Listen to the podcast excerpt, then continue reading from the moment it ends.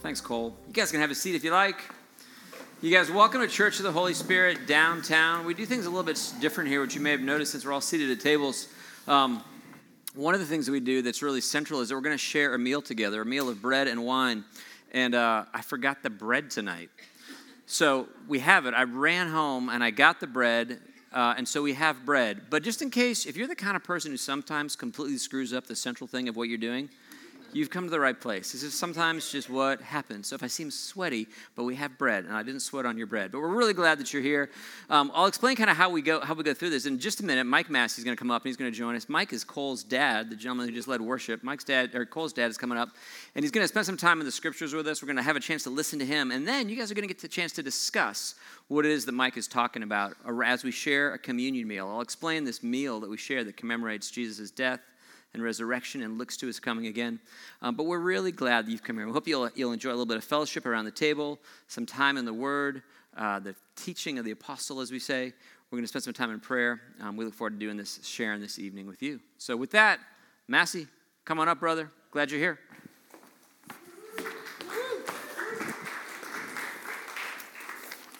Good to be with you guys. So, I've not been here before. Does this rise? A little too tall for this, but anyway, that's all right. Um, it was cool uh, watching. Uh, my, so we started a Bible study in our home in 2008. That was not something we planned, and Cole uh, led worship there since he was in eighth grade. And so um, it's just been. I just love ministering with my boy. Like it's just such a proud, proud moment to see him loving Jesus like that. And so it feels like a Tuesday night, except we don't have cool tables in this cool venue. We got to revent, you know, maybe renovate our home, honey. Maybe that's what we got to do, make it look more like this, like a bar in our house. But, um, but you know, every Tuesday night, what we do is we start the evening by just kind of like, like I believe that when two or more are gathered, that He's there with us. But we just always start the evening by just saying we want to invite Him to speak and move and breathe and that we're going to be available to whatever he wants to do and say, and we're going to remove anything that's prohibiting or inhibiting him from speaking in our lives. So just if you want to stand, kneel, sit, I don't care. Just, you know, I, I like to raise my hands. I don't, you know, you don't have to do that, but just let's just beg, plead, ask. We don't have to beg, plead, ask. The Holy Spirit to just fall in power. Amen. Father, we're just asking tonight that you just pour out your presence in this place. Pour out your anointing here, God. We want to hear from you. We want to hear you speak. We don't want to hear my words, Father. We want to hear your words.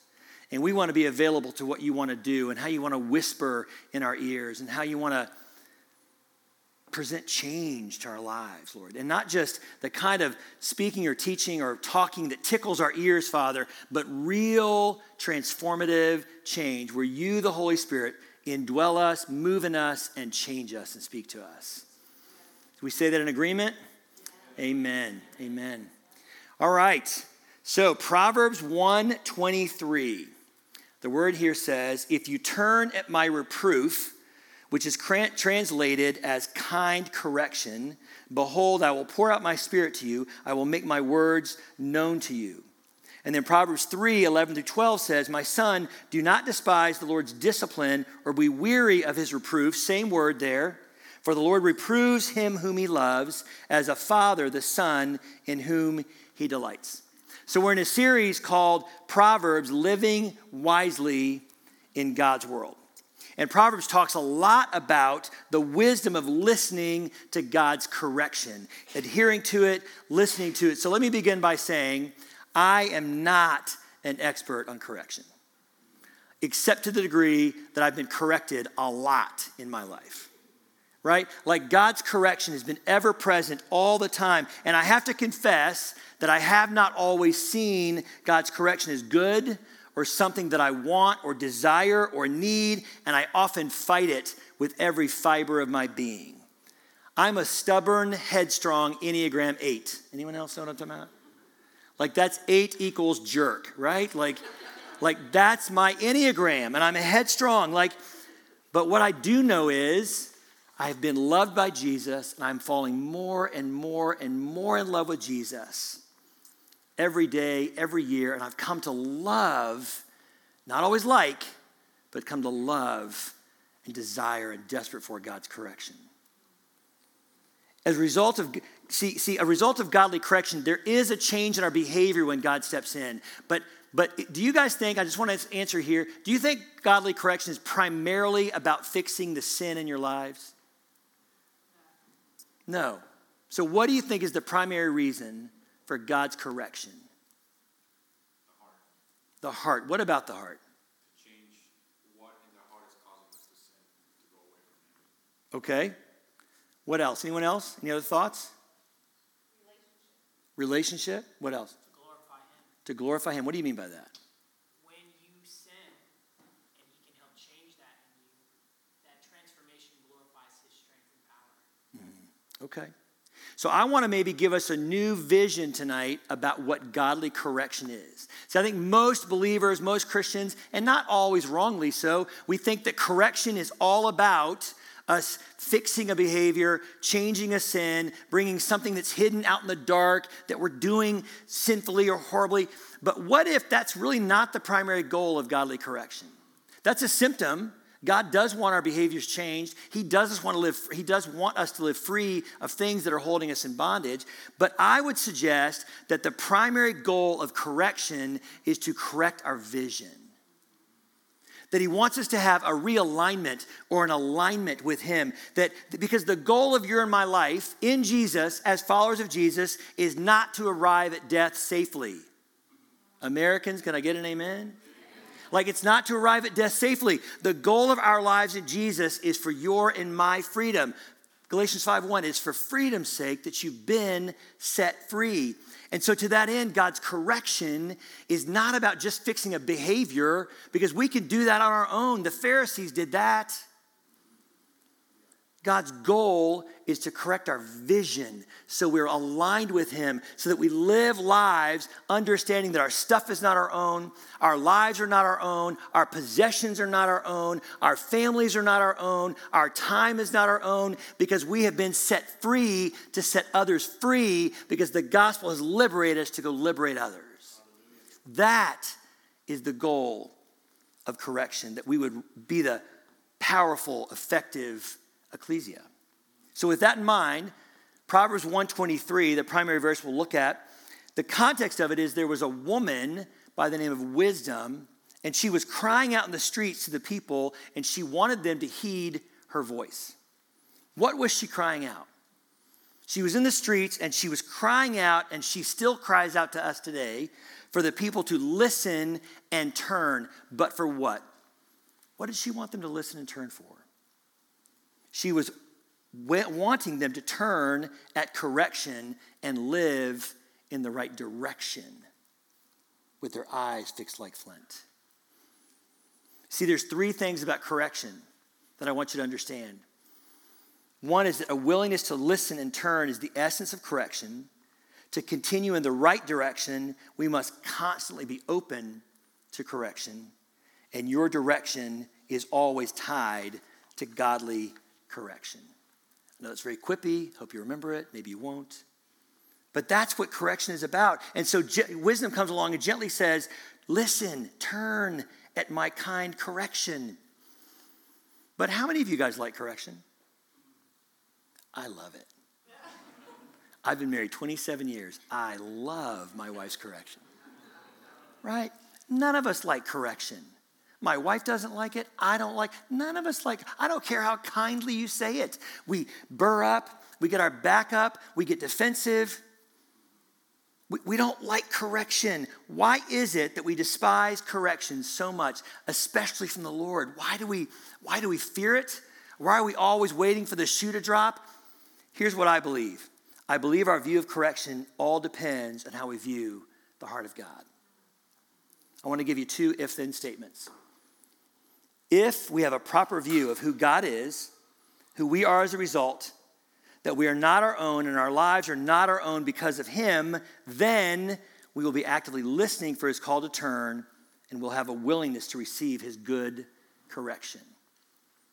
The second if then statement, though, is if we do not understand the truth of who God is and His good heart towards us, then we will live in fear and control and we will hear his call to correction as punishment or judgment, not his love. Let me show you a video clip as, a, as an illustration. Well, we're 0 for 6. Last chance is the Elmhurst Country Club, other side of the lake on the southeast side. I don't get it. I really don't get it. I thought this would work. Threw everything I had at that guy, nothing. That's how it goes sometimes, you know? You lose everything, and everything falls apart, and eventually you die and no one remembers you. That is a very good point, Dwight. Make a right turn. Wait, wait, wait, wait, wait. No, no, no, no. It means bear right. No, Up there. It said right. It said take a right. No, no, no, no, no, look. It, it means go up to the right, bear right, over the bridge, and hook up with 307. Make a right Maybe it's turn. a shortcut, Dwight. It said go to the right. It can't mean that. There's a lake I there. think it knows where it is going. This is the, The lake. machine This is the knows. lake. Stop yelling at me. No, it's Stop up there. yelling. There's no road here. Remain calm. I have trained for this. Okay. Exit the window. Here we go. Make a U-turn, if possible. Look out for Leighton. Michael, are you okay? I got to tell you, I'm so offended that some people tell me I look like Michael Scott. I'm just so offended by that. I just get, it just irritates me.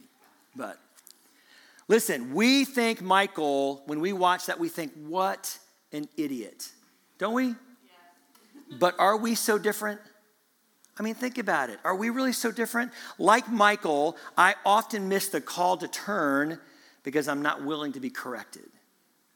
And then, just like Michael, I blame the GPS voice for leading me astray or as the cause of my consequence of going in the lake. All because I'm not willing to humble myself. And that unwillingness leads to consequences that are not punishment from God. I can't say that enough, but are a direct result of my unwillingness to listen to sound and godly correction. Like Michael, I will always miss the right turn if or when I'm not willing to be told how to drive. Gosh, we so badly want to drive, don't we? Why was Michael and why am I and why are you sometimes so unwilling to trust the voice of the GPS and turn at its correction? I believe, as I said earlier, it's when I stop trusting that the heart of God is good and not just good, but good toward me. That He's not just good, but that He's for me, that He's toward me. See, if I do not trust that God's heart is good, then I'll always see correct correction as an obstruction to where I think I want to go or what I think is best for me. And that thinking can get really dark. Like when God comes along and he says, Hey, Mike, I want you to walk in this direction. And maybe it has nothing to do with hidden sin. Maybe it's just you've been doing this ministry for a long time and I want you to go in this direction. Or, Hey, I want you to change a job. Or, Hey, I want you to go start a thing or whatever it might be or pull sin out in the light. Immediately we start to kind of go, Hmm, I don't know. This is risky. I, I have a lot to lose here. This isn't safe. And we've used the word safe in this culture as a trigger word to just manipulate the situation to get what we want. Safety is not the goal of our lives because we start to say, God, you're taking me uh, somewhere unsafe. It's out of my comfort zone. So I'll be a Christian. I'll go to church. I'll show up at a cool venue on Sunday night. But I'm not moving to India. I'm certainly not going to walk up to some stranger and talk to. I mean, right? We just, and then we wonder where the power of God has gone. And we wonder why he doesn't show up when we cry out to him and ask him to move. See, we got to get honest with ourselves. We got to get really honest. We say we want all of God and we'll go where He says go, but our pride and our need for an illusion of control and safety creates in us an unwillingness to turn at His voice, which will cause us to get off course in life. And again, I'm not talking about just sinful behaviors that are in the dark, like lust, pride, greed. I'm talking about other things like fear and control. There's a godly fear awe, reverence, wonder. But there is a fear, that afraid fear, that is crippling the body of Christ. We keep it, we keep giving it room to breathe, and it's a cancer. We keep telling each other that our fears are okay and, and we affirm one another in them because we understand, but it's crippling the body of Christ. We are intended to be the fearless bride, and if we're not willing to be corrected by God and live without fear, and I'm not suggesting we don't have fear, but to step in spite of fear. Just the other day, I was, I was at the Y and I was in the gym was working out and I looked over at this woman next to me, and I'm a 54 year old man. I, I, try to keep myself in shape, but I'm a 54 year old man, right? And there's a young woman, maybe 25, 26, working out kind of right over here. And I look at the top of her phone, and I think I recognize on her phone a speaker that she was maybe listening to, a Christian speaker. And I thought, oh, interesting. And I started to turn to do, do this set, and I, and I felt like the Lord said, go give her a word. And I was like, give her a word. I don't know what to say to her. I mean, I, have done this before, but, but what's the word, Lord? Just go over there and just start to speak to her. I'm like, Lord, she's a young African American woman, and I'm a 54 year old white man, and we're living in BLM culture. She's going to freak out and run out of the gym. She's going to think I'm a creepy old man. I'm not going near her. But the Lord said, Are you going to listen? Are you going to trust? So I stepped over, Excuse me, ma'am, what's your name? She told me her name. I just saw what, you know, is, is that? And she said, Yes. It's, and I said, Oh, I, I, I, like him. I listen to him, you know. Hey, I have a word for you. Well, you know, she was like, Word? What's a word? What do you mean? Like, is it a word? I mean, I'm like, I got a word for you, right? A word from the Lord. Pretty soon, I'm stepping over, invading her space. I'm laying hands on her shoulder. She's crying. I think people at the gym thought I was nuts. Am I more afraid of being rejected or disobeying God's correction? We got to be willing. See, believers are terrified and afraid of good correction because we often think God is only out to expose our hidden shame or our sinful behaviors, or that we will end up looking foolish or rejected. We've got to change this way of thinking. We've got to change our perspective. See, Satan's been whispering about this perspective about God that he's not good. He's been whispering about it since the beginning of time in the garden. Think about when Eve and Adam were in the garden. And Satan goes over and says, Hey, Eve, God isn't for you. He doesn't want you to be like him. He's hiding his best from you. Don't trust him. When in fact, God had made them just like him in his own image and then he gave them access to everything in the garden. And he walked with them in the garden where they were like little kids, completely and totally naked, free, unafraid, with zero shame. And you know the rest of the story? They chose the lie instead of the truth. And then that lie goes further because then we're told growing up that the wrath of God, he cursed them and he sent them out of the garden. That's not true. Go read the story. The word cursed or curse is only used as it relates to the serpent. There were natural consequences to Adam and Eve's choice, but not curses, because God never cursed them. He loved them, because God's correction is love.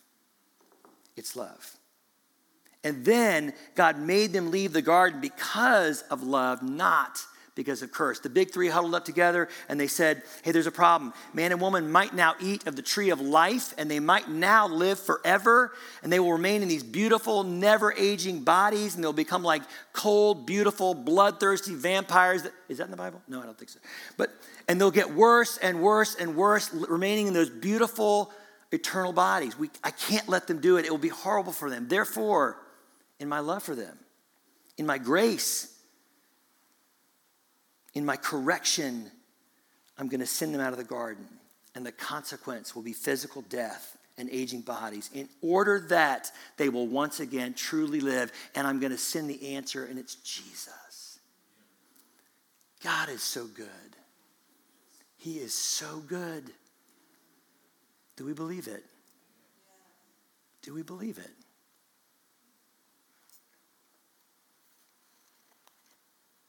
See, I think, and I'm going to speed through a lot of these notes now because there's a lot I got, but see, when we start accepting, willingly accepting God's correction, we start to step out in the light with Him.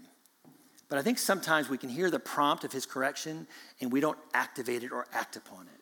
So there's a second piece to hearing his correction, to listening and turning. There's a second piece, and it's that we got to step out in confession. And I don't mean confession like groveling, wallowing, rolling around and saying, I'm sorry, because often when we say I'm sorry, we're really saying we stink.